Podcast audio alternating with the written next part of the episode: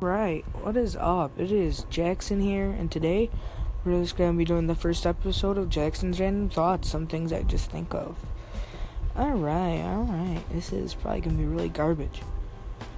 But my first thing I was thinking of is so there's this guy who stands outside of the Blue Cross Arena in Rochester, and he, he has a hat that says Fear God, right?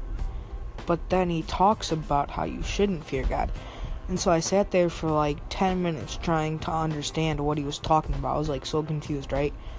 So I'm sitting there and I'm listening, and then I just got a headache and gave up. Like, and then the second thing I think of is like, what happens if you could like remember when you were a baby?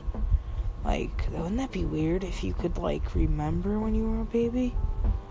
Because then you could like know when you came out of the womb, and that would just be really weird.